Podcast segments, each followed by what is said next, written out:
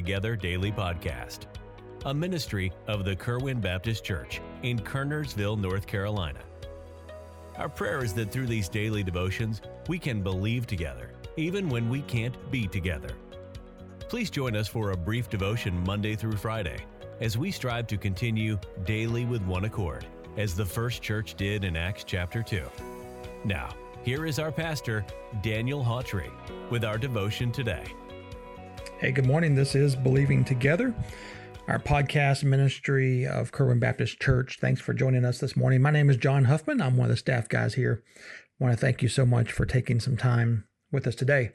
I want to talk to you about this idea of what do we do after spiritual battles in our life? And I was reading in Joshua chapter 11, and you start to see what's going on in Israel at the time, but over chapter 11 and chapter 12 and 13, there's a pattern that I think God gives us to help us apply to our life. What do we do after we go through a spiritual battle in our life? And listen, we're going to go through spiritual battles our whole life. If you're a Christian, there's never going to be a time where battles just quit coming at you. If you're trying to live for God, the devil is going to resist you. And so, what do we do as we go through these battles?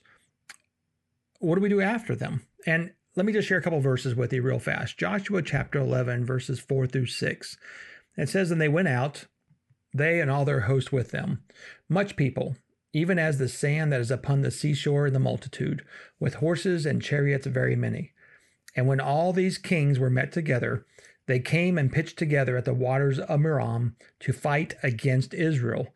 And the Lord said unto Joshua, Be not afraid because of them, for tomorrow about this time will I deliver them up all slain before Israel. Now, the rest of that chapter goes on to tell us what's going on in the war, but I want you to see something here. All of these enemies are ga- gaining up. They're they're getting together to fight against Israel, and God says, "Hey, don't be afraid tomorrow they're going you're going to win. You're going to be victorious. I'm going to give you the victory. And for us we need to remember that all the spiritual battles we face god will fight for us. He'll fight with us. He'll give us the strength that we need to get through these battles but we have to stay faithful. We have to stay focused.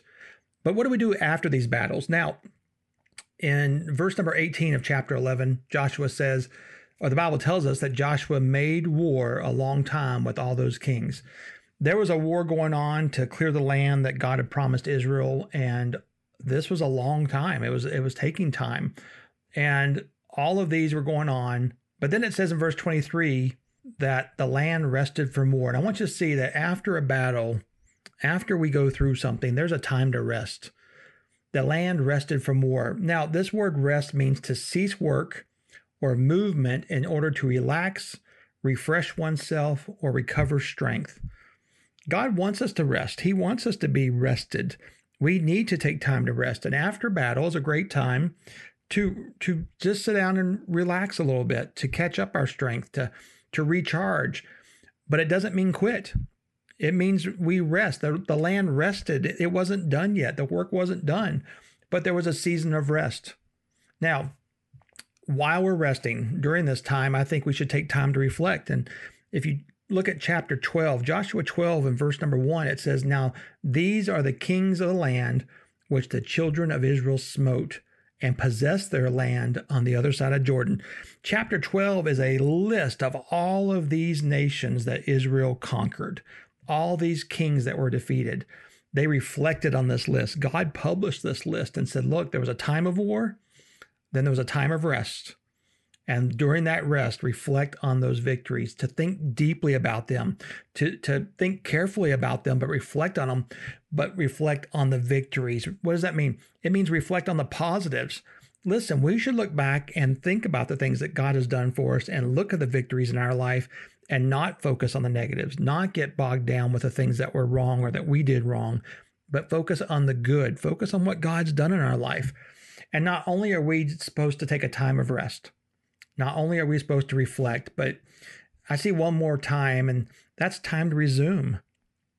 Chapter 13, verse number one, it says, Now Joshua was old and stricken in years, and the Lord said unto him, Thou art old and stricken in years, and there remaineth yet very much land to be possessed.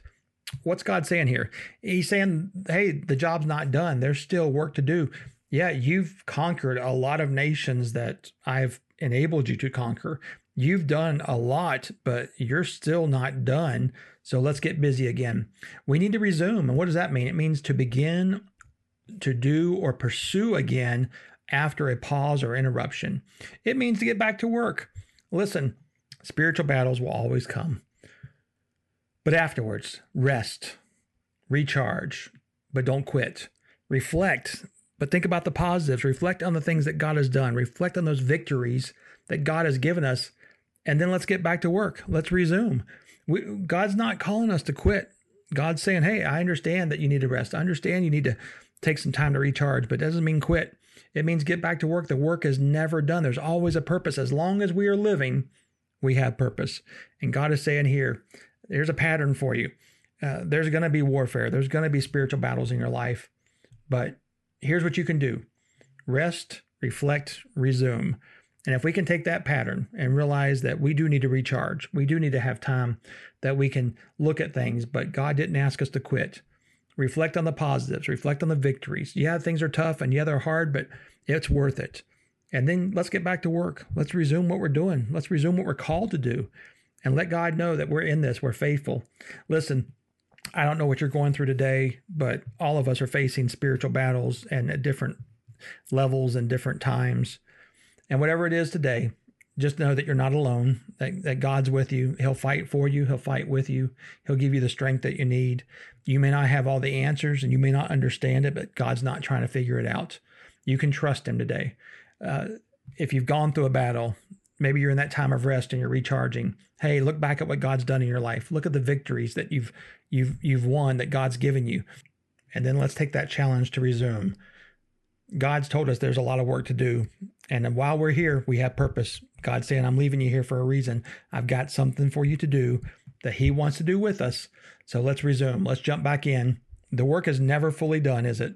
As long as there are people on the face of the earth who do not know Jesus Christ, we have a job to do. It's our job to share the gospel, to be a testimony, to be a witness, and just to do what God's made us to do. I hope that's helped you today. I hope it's a blessing for you to think about the fact that God, we never fight alone, that we're never alone, that God's always with us. He wants to fight with us and for us, and He'll give us the strength that we need. And listen, we can pray for one another. We can be a blessing one to another. When you see somebody going through a tough time, let them know, encourage them, pray for them, let them know you're praying for them, and uh, let's get through this together. But uh, rest, reflect, and resume should be a great pattern in our life. Joshua, God used him in, in mighty ways to to record these things, and I think it's a again applicable today as we live the Christian life. Have a great day and a blessed week, and we'll talk to you soon. We are thankful that you joined us for this podcast today. We encourage you to subscribe to the Believing Together Daily podcast.